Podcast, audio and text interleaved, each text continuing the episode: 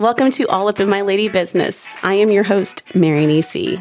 I am a serial entrepreneur, a DJ, and a working mom.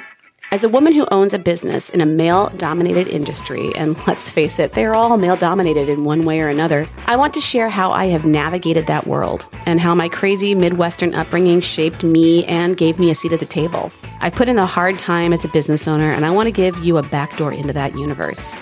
I'm a person, person first, and I want to be able to talk your ear off at the bar about my passions in a very public forum. This show is for women with an X, our male allies, and really anybody who likes a good yarn who wants to learn about whole ass living in a half assed world.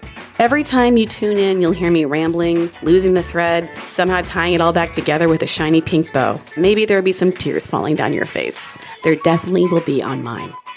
Smash that like, hit that subscribe button, comment only if you have something nice to say. I'll be back next week, and that is both a threat and a promise.